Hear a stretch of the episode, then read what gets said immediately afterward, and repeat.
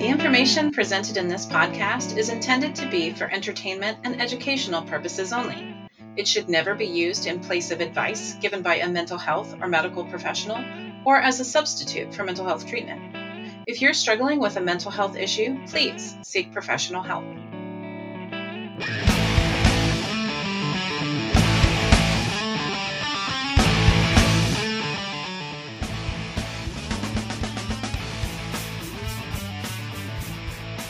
Hello, and welcome to this episode of The Fangirl Business. I'm Catherine.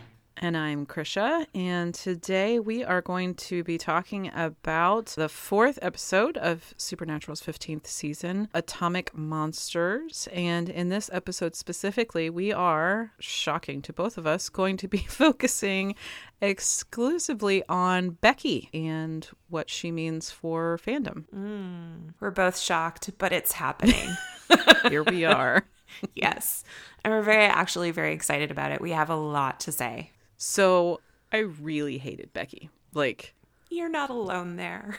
really, really hated Becky. I have a lot of big feelings about this. Huge, huge feelings. And I've been trying to get them wrangled. I've been trying to like get my my thoughts in order on this. And it's mm. really been a challenge for me. Becky's a fangirl, right? Mm-hmm. at the end of the day. And so she's representative or supposed to be representative of us, which is why I hated her so much. Like, yeah, her existence pissed me off so yeah. badly. I could barely see straight. I took it so personally. Um, mm-hmm. It's like one of the very few things in this show that I really, really got upset about, genuinely personally upset about. Well, she was all of the negative stereotypes about right. fandom. And I think I disliked her prior to the episode in which she and Sam get married. I say that with air quotes. Mm-hmm. But then that episode just took it to a whole different level. It wasn't that long ago, but I think it's one of those shows that has not aged well because I think mm. when it was originally written, a lot of it was supposed to be funny. And then the years since yeah. then, we've been looking with a lot more focus and intensity upon the idea of consent being not something that just women are entitled to, but that also right. it's something that everyone should ask for consent and everyone should be given the opportunity to give their consent or not. And so I have always found that particular episode deeply, deeply, deeply uncomfortable to watch just because mm-hmm. it was written in such a almost flippant way when I agree. W- what she was doing was so gross. I mean, straight up gross. Like she didn't rape him, but she was she was on her way to. to doing it. Yeah.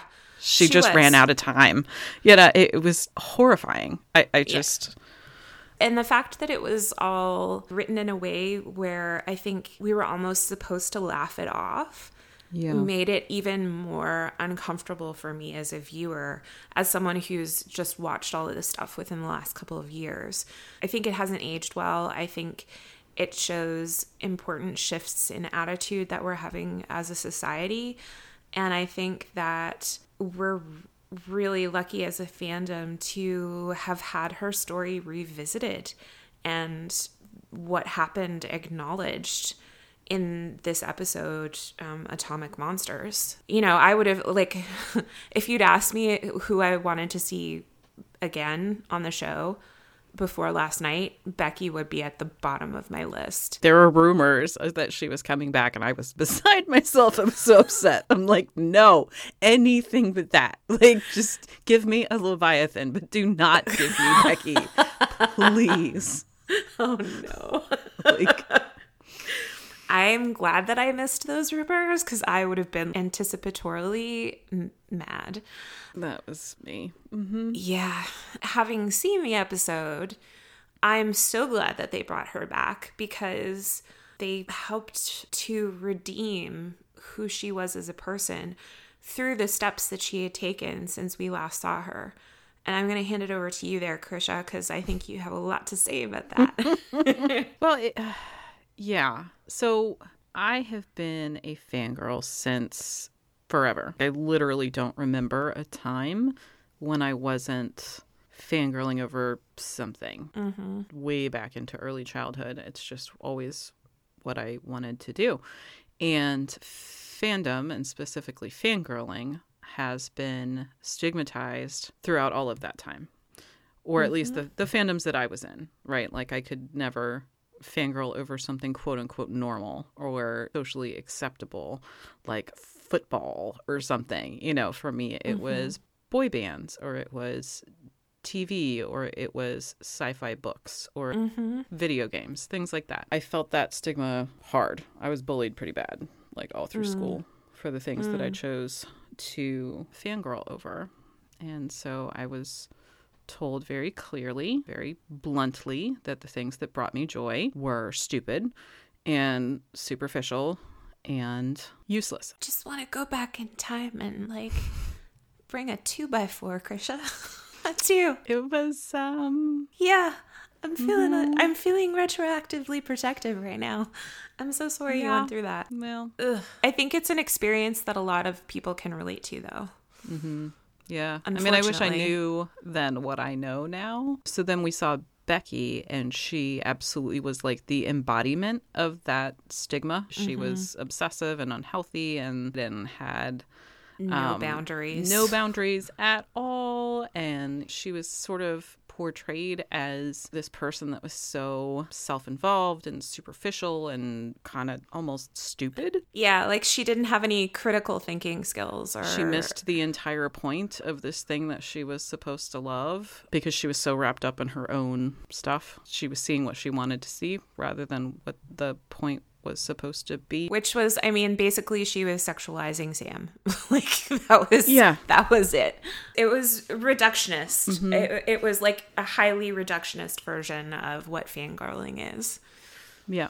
And so to have her come back and to have recognized that what she did in the past was horrific and awful, mm-hmm.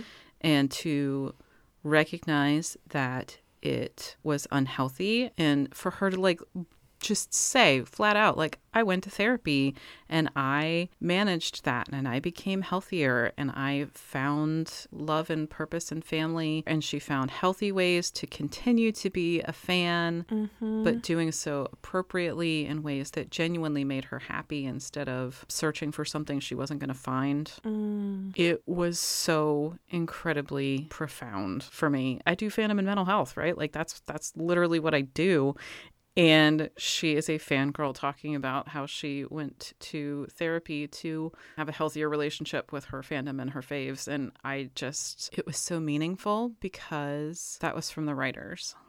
Yeah. You know, that like that was the writers recognizing us, recognizing yeah. our growth as yep. fans and as a fandom and as people. And I've done things as a fan. Having been a fangirl since I was a very small child, I have done things that I'm not proud of in the name mm-hmm. of fandom.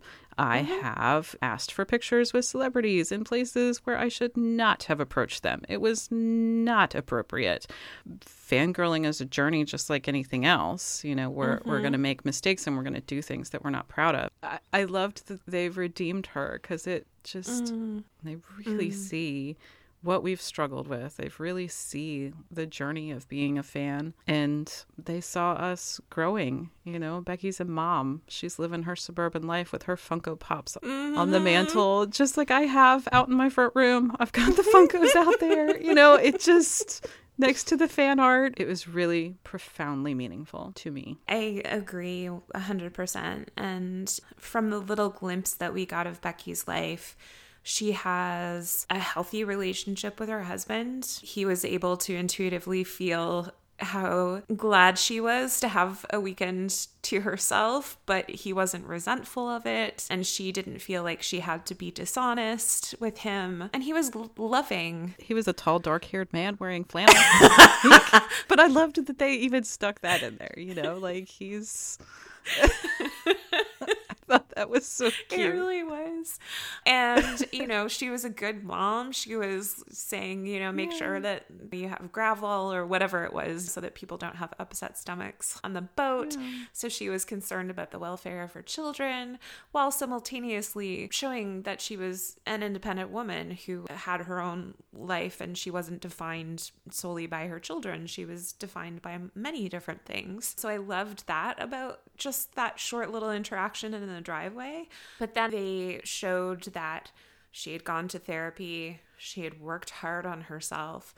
She acknowledged the things that were wrong and didn't try to make any excuses for them. But then she was also standing up and being like, I'm an entrepreneur. I've yeah. taken the thing that I love and made it into a friggin' business. And she was so busy. Part of what she was hoping to do that weekend was catch up on her yeah. billing.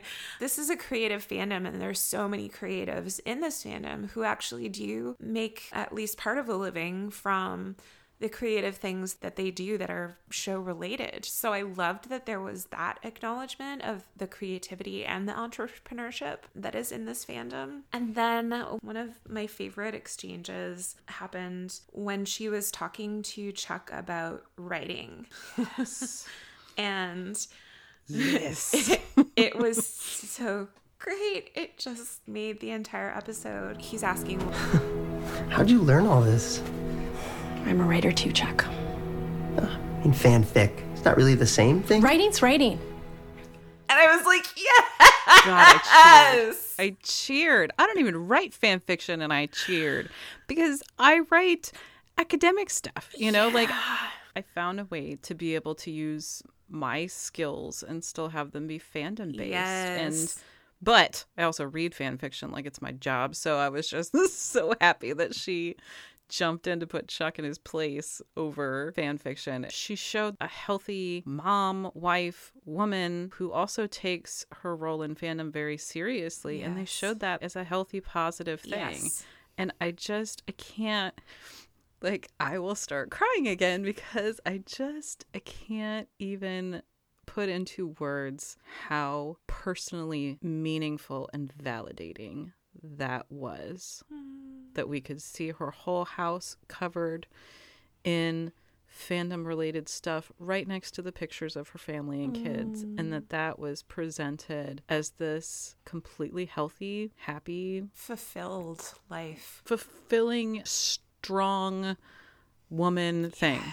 there are people that work on this show that all sat down in a room and decided that this was the message that they wanted to send us and it was very much appreciated yeah I think when we talk about meta, sometimes people get intimidated, but meta can just be something like this, where you know that the writers were not just writing about Becky. They were thinking about us and showing that they value us yeah. and what we contribute. I mean, like, just the fact that you know, like even down to the kind of fan fiction that she's writing now, she's writing about the boys doing laundry and talking about their feelings. And just even that is such a shift, right? I loved that. I I loved that down to the minutia. They kind of went, okay, here's where she was, here's where she is, and look at how beautiful and fulfilling and healthy it can be. I mean, she's got Castiel pops all over her house. She She's got angel wings everywhere too. Yeah. It's not just about Sam it's and Dean. Not, it's about found family. It is. And she was the one who was like, nobody even says anything about Cass. And I was like, oh, oh yes. God. I was, that was like the moment where I was like, I am on board with all of this. Thank you. Team Becky. Yes. Who would have thought I know. It? And I was like astounded because, like you, I was not a Becky fan and I was not thrilled about them bringing Mm-mm. her back. As soon as she showed up, I was like, oh no. I know. I was like, ugh. The fact that they took an episode that was supposed to be a Monster of the Week episode made it so pointed about fandom, showing Becky, freaking Becky, the fandom having a redemption arc, you mm-hmm. know, and coming to this healthy place where she has all of the Team Free Will stuff all over the place and she's writing AU fluff about the boys and that's presented as this happy healthy thing i mean it's a it's a hell of a statement because you have chuck who is the villain who is supposed to be the quote unquote writers talking about how no everybody wants monsters and we want teeth and we want death and despair. And the healthy fangirl is saying, no, no, that's not what we want. We want hope. Mm. We want healthy characters who talk about their feelings. We want to see them living their lives. Mm. And when I tell you I cried from relief, just because of that statement, we are being shown in episode four that Chuck, the writer, wants to take it to this horrible conclusion. And the fandom is saying no, which certainly tells me that that's the, the battle. And I, of course, believe that good will win. Mm-hmm. Oh, I was able to breathe again. yeah. Yeah.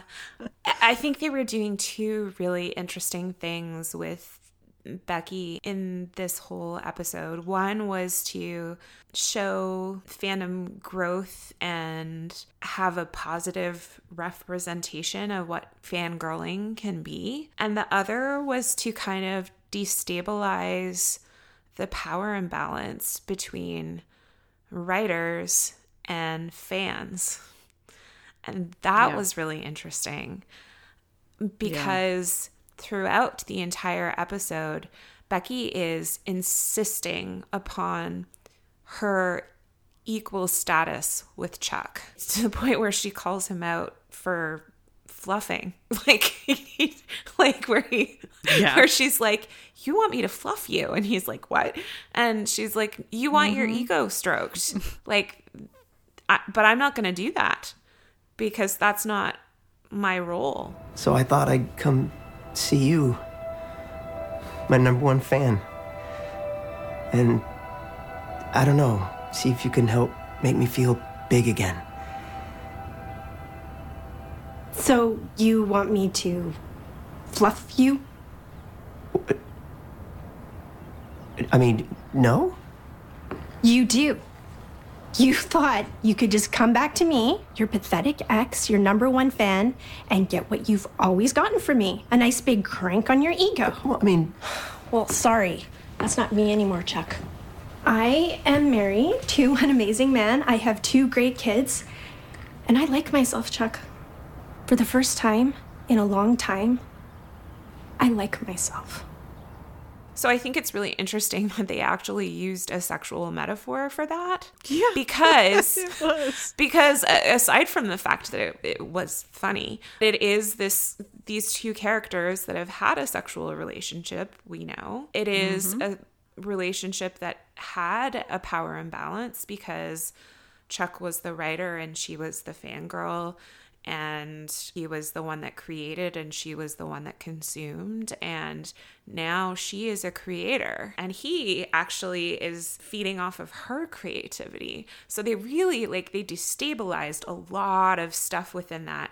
And i think it was really interesting that they used that sexual metaphor because uh, so often there are power imbalances in relationships between men and women just because of like our mm-hmm. historical constructs. yeah. that we're still kind of the patriarchy. Yeah, mm-hmm. we're exactly we're still we're still overcoming, you know, centuries of crap. Yeah. mm-hmm. And so it was really interesting that they took that moment to explicitly use a sexual metaphor to show the power imbalance that Chuck was hoping to exploit and that she was refusing to engage in. I loved that moment. That was a really powerful moment. Yeah. But then again, going back to the writings writing, fan fiction for so long has been vilified and oversimplified. Oh, it's all just porn, right? Mm-hmm. And I mean, this was the year that AO3 won a Hugo Award for the writers of fanfic. Yeah, they did. So I yeah they they did. did, and so this is the year where that dynamic has been unsettled and disrupted. Of well, it's not real writing, and the fact that fanfic is so much the domain of women and queer people and you know marginalized groups the fact that this was the year where this domain was acknowledged as legitimate and important and good writing because there is such good writing in fanfic.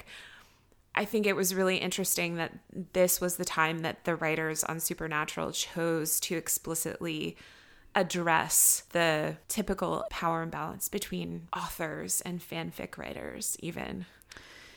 Yeah, because they've they've talked about fan fiction before because the 200th episode was all about fan fiction. Mm-hmm. And in it we saw Dean come to accept fan fiction. Yes. You know, like he went from saying like what the hell is going on? Take a sub step back to just one of my favorite lines. Oh, Dean. Um Sorry. Okay, I'm here. Um, okay. They see us. I just love it. Anyway, to in this episode, not just acceptance, but validation. Mm-hmm. It is good. It is as good as what we do, if not in some ways better, because we see then Chuck, he gets angry. Yeah because she challenges him and says, This isn't what the fans want. This isn't what they want to see. And this writing isn't very good, but he's the author. And it leaves out Cass. Yeah, and it leaves mm-hmm. out Cass. Mm-hmm. Yes. And like, what was amazing about the dynamics there, and oh my gosh, this is like the meta that I was wanting to get into. When she's giving him all of this advice, cheering him on, he's amazed at the fact that she knows all of this stuff about what it's like to be a writer. Mm-hmm. And then when he asks the question, and she gives him the answer, Where did you learn this? Well, I'm a writer then he immediately dismisses her legitimacy as a writer. It's from this place of masculine power and she's yeah. I just love that immediately her her response is writing's writing. And it is because everything that she just talked about was from personal experience gained through her own experience of writing and it's stuff that absolutely just helped Chuck but then he can't accept it because it's not from the perspective of an author, you know, air quotes. I'm doing air quotes over here like Cass. Sure. but, but then they destabilize it even further, which is when she actually reads his stuff. Okay, I had a moment when she was like, oh, it's great. It's so good. You did it. Congratulations. Yeah? That is the last thing you ever want to hear as a writer because if someone hasn't found something that they think that you can improve, they didn't really care about what they were reading in the first place. It's an unengaged reader. It, when you get that kind of feedback, that is like a death knell to hear hmm. as a writer. Oh, it was great. That's interesting to me. Okay. Yeah, that is like the worst thing. you write fiction. Hear. It's a you you want to have people have something to say because there's always something to improve about your writing there's always something and and everybody has a different perspective because we all come with different experiences and circumstances and insights. So when becky was like oh it's it's really great i was like oh no. So and that's why he pushes her. No no no you're shining me on. What? No i'm not. It's a rough draft becky. You gotta have some notes. It's like, like one note okay. Because he knows as a writer mm-hmm. that that means that there's a problem. Mm-hmm. And she was just being nice. But then he can't take the criticism. No. And as someone who's been part of a writing group, let me tell you, you've got to get over that stuff really fast as an author. You've gotta get past looking at your stuff as the best thing since sliced bread because it's not and it can always get better. And it's a sign of immaturity as a writer, honestly, to not be able to take feedback or hear feedback without getting upset. And I've been there. Like, I've been that immature writer who's like, but everything I wrote was so good. How can you say that it's not great? Like literally, I've, I've been there. You, you kind of have to go through it. But again, it shows the lack of maturity in Chuck. Which makes sense. Right? Yeah, well, and he was critiqued by Metatron. He was. But the fact you know. that he's been critiqued before and he still can't take a tr- critique, I think that well, says sure. something worse. right? Yeah, that's well, he's certainly an egomaniac. As soon as we got to the end of season 14 and we saw what Chuck was doing, I was pretty sure Becky was going to come back out because he was going to want somebody to tell him he was amazing. Like, who else but his number one fan? you know and so yeah. for him to go back to her for that like oh I, I, just need to be fluffed and she's like nah dude this isn't good mm-hmm. after he's gone to everyone else mm-hmm. he is not getting what he was expecting from her that is for sure that is for sure for sure and her critique of his writing was like oof It was so good though it was so good but i mean like she did not pull her punches. If I had to give one note, the Jeopardy check. It's feeling a little thin, low stakes. It's fun to hear the boys' voices, but a story is only as good as its villain, and these villains are just not feeling very dangerous. Not to mention, there's no classic rock, no one even mentions Cass. The climax is a little stale. Boys tied up again while we get the villain's monologue, which frankly isn't one of your best. A little originality wouldn't hurt. But she was so matter of fact about it. And that tells me that she is an experienced writer who has gotten feedback mm-hmm. before. Yeah, she probably has betas. Exactly. You know, she has with. beta readers. Um, so she would have mm-hmm. heard this kind of feedback from other people before and she knows how to handle it. Yeah, because she has improved. Yeah, Ex- she has grown. Exactly. And we she has readers who are breathing down her neck waiting for her next entry. Yeah. So obviously she's mm-hmm. a well-read fanfic yeah. writer. So again, d- it's destabilizing that hierarchy between authors and fanfic writers, which I love so much, so much meta, Chrisha. And you know, this isn't a fully formed thought yet because I kind of just had it as we were sitting here processing. But Chuck then, as the writer, recognizes that he can take his art and hurt her. Yes.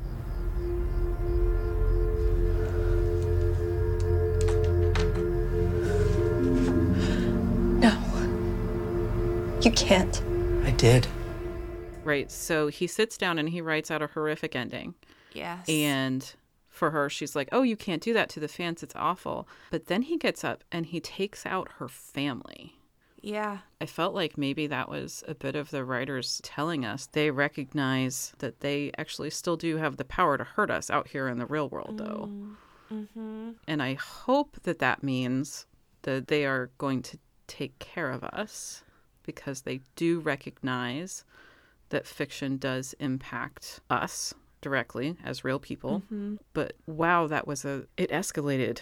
Like he took yeah. out her kids, man, and I just I was like um I mean, I'm glad that they gave him that line saying they're not dead, they're just gone because I, I was like upset.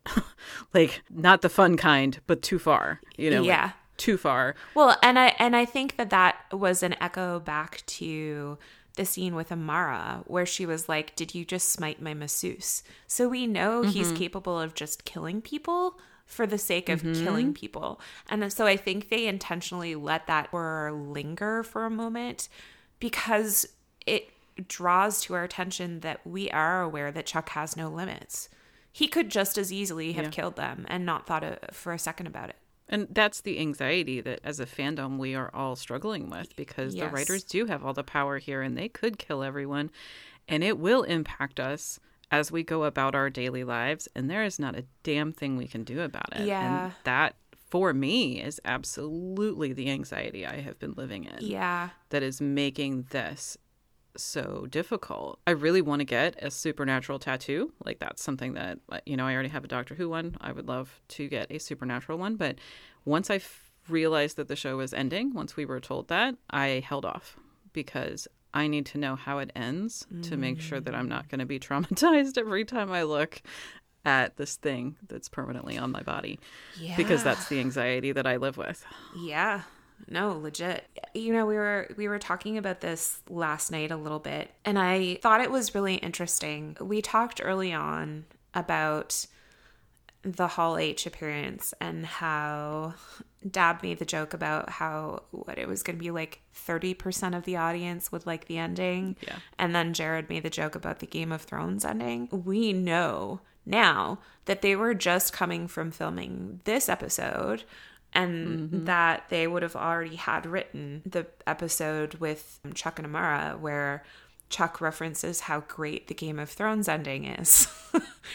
so I feel like that moment was very much scripted or at least very much shaped by what mm-hmm. was happening on set and what was happening in the writer's room. For those who don't follow Game of Thrones, they do something at the end where they take a character that everyone's rooted for and they make them into a villain at the end of the show. And the way that they did it felt rushed and felt untrue to who the character was. And people felt like it was a betrayal of everything that the series had been prior up to that point. Yeah. So that's why mm-hmm. people were so upset about what happened with the Game of Thrones ending. So I think the fact that here we have Sam, who's a character who is our hero, being put on this path where he's going to become a villain at some point down the line it's looking like is probable at least according to me. Um, it's not a coincidence that they brought up this stuff at the hall h panel or that Chuck said it was a great ending to Game of Thrones, and yeah. then he that he has written this ending that we don't know what, what exactly it is, but it's horrifying Becky. Those two or three things combined were a huge reassurance to me that they are aware of our anxieties as a fandom, that they don't want to be the villain. Yeah. And that they're not going to turn this into a situation where the fandom feels betrayed. And I am clinging to that with both hands at this point, desperately. Yes, because what Chuck did was cruel. Yeah, certainly according to Becky. It was straight up cruel. He delighted in that. He loved that she was hurting. There, see? It's making you feel something. And I honestly don't think that the show being what it is and the team being what it is that they would delight in treating us cruelly. Well, and if they did, I don't think they would build it in this way. I don't think they would set it up as them being the villain, you know, not in a show that's all about fighting evil. You know, we love Sam, Dean, and Cass because they fight for what is right. Yes. So it just wouldn't it wouldn't make any logical sense. I think this was a strong sign that we're not going to end up in that place. And you helped me to find this wonderful tweet from Meghan Fitzmartin, who's one of the people that work in the writer's room, and she wrote an episode last season. She's taking issue with the idea that what this generation wants is nihilistic, dark storytelling. And she says at the end of her tweet, You can tell your dark story, but not at the expense of hope. So I think that this particular tweet coming out. I think it might have been August, actually. Hmm. Yeah, which would have been right around when the Hall H panel was happening and this was filming. I think that to have somebody from the writer's room picking up that line about how people wanting nihilistic, dark storytelling is just not accurate. And then to use that word hope. You can tell a dark story, but not at the expense of hope. This is just an ending. Yeah. I don't know how I'm going to get there, but I know where I'm going. But, but it's so dark. But great, right? I can see it now. Supernatural. The end. And the cover is just a gravestone. It says Winchester. Fans are gonna love it. Well? It's awful. Horrible. It's hopeless.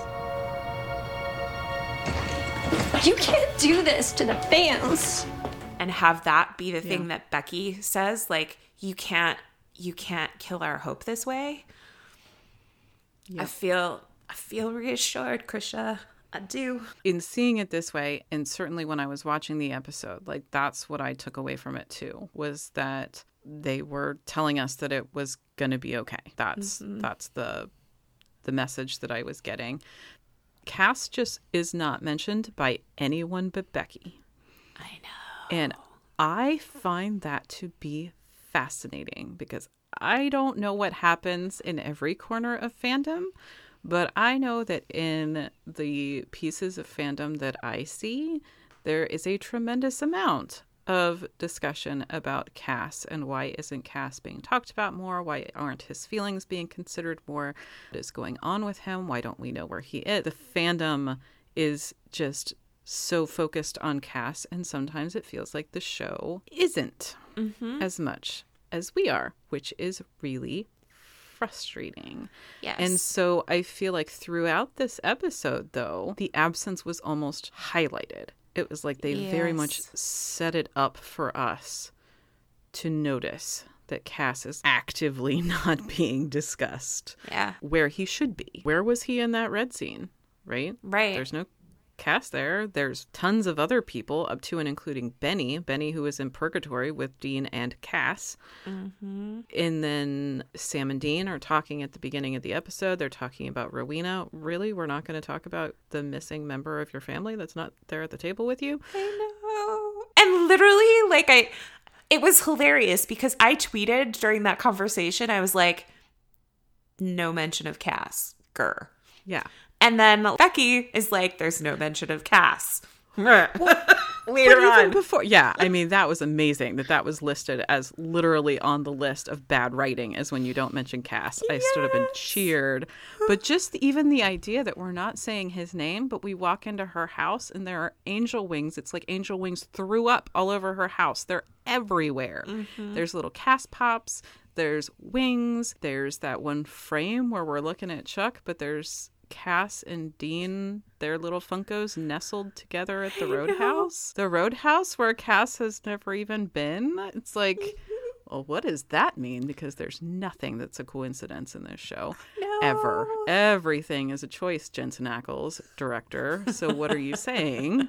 At the end of the episode, Dean gives us this long list of people that are important to them and doesn't mention Cass. And it's just like, what is happening right now? I feel like the not mentioning Cass was almost Pointed. its own statement. Yeah. I loved that the only person that did mention him was Becky, mm-hmm. was the fandom. Mm-hmm. Like, mm-hmm. Well, that's on brand.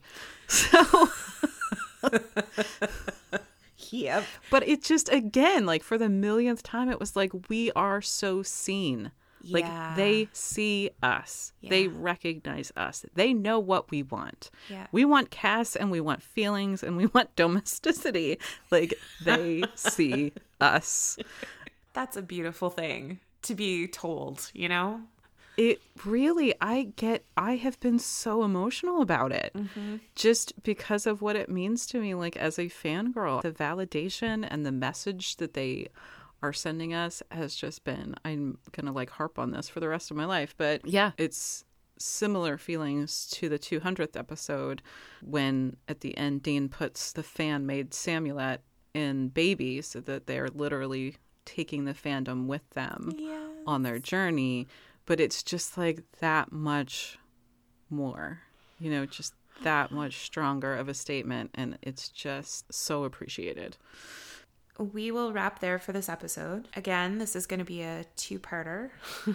so stay tuned for the next part of our two parter, which will probably drop um, towards the end of the weekend, if not the beginning of next week, depending on how fast I can edit. In the meantime, you can message us and stay up to date with the latest on our Twitter page at the Fangirl Biz. That's B I Z or B I Z, depending on where you live.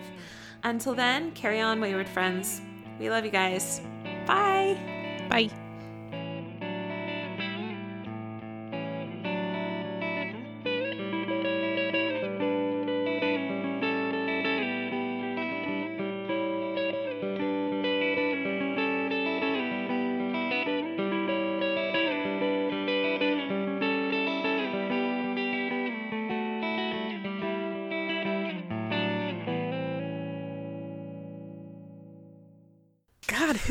Thunk that Becky gets her own episode? Huh. I just, yeah. File that under I never expected to say.